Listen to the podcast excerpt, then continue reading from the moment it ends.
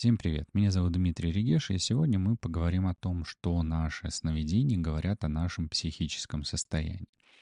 Я думаю, каждый из тех, кто меня сейчас слушает, э, видел когда-нибудь либо позитивные добрые сны, либо кошмары, после которых не хотелось просыпаться, или наоборот быстрее заснуть, чтобы прожить эти кошмары как-нибудь иначе. Кстати, я так часто делаю во сне, если что-то идет не так, э, и я вдруг просыпаюсь, я потом э, быстрее хочу заснуть, чтобы прожить этот сон иначе, чтобы исправить ту ошибку, которая там возникла.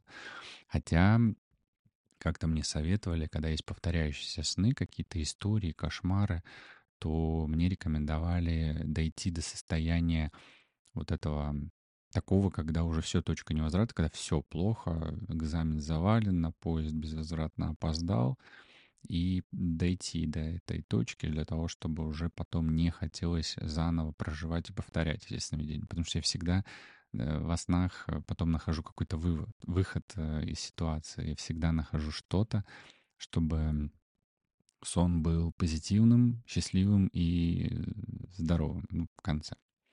Ну, кто-то, может, вообще скажет, что снов вообще никогда не видит и не видел. На самом деле ученые доказывали, доказывают и, по-моему, уже доказали, что это не так, что мы все видим сны в определенном состоянии. Чаще всего перед тем, как мы выходим из состояния сна.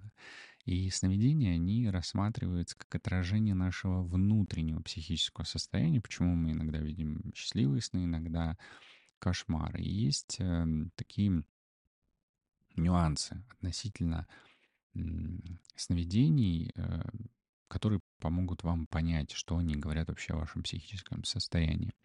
Сны могут быть э, способом, с помощью которого наш мозг обрабатывает эмоции и события, произошедшие в течение дня или недавно. И если вы переживаете стресс или тревогу, то это может отражаться в ваших снах. То есть могут быть, например, те самые кошмары. Некоторые теории, такие как психоанализ Фрейда, что сны могут содержать символические сообщения, которые раскрывают наши скрытые желания и страхи. И эти символы могут быть не всегда очевидны и требуют интерпретации. В свое время, когда я ходил к психотерапевту, как раз мы э, разбирали сны, которые у меня были, и обсуждали, почему я там на машине, на грузовике езжу, еду с чемоданом, с кучей людей, например. Что такое поездка с чемоданом? Почему на грузовике? Почему рядом люди? Как я с ними взаимодействую? То есть такая символика, символы, которые могут, могли на тот момент объяснить, что со мной происходило. И мы это с моим психотерапевтом разбирались, разбирали.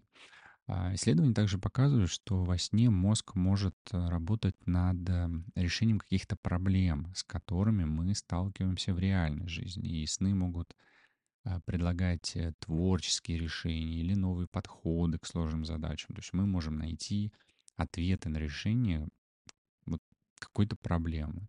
И ну, говорят, что так открыто Менделеевым его таблица химических элементов и какие-то произведения, великие произведения искусства таким образом были открыты во сне. Постоянные кошмары или тревожные сны, они могут быть признаками э, психологических проблем, например, депрессии, тревожного расстройства или посттравматического стрессового расстройства. Также сны могут отражать наши мысли, чувства и опыт, э, представляя возможность для саморефлексии и сама познания, для того, чтобы подумать, о чем это, к чему это, зачем это.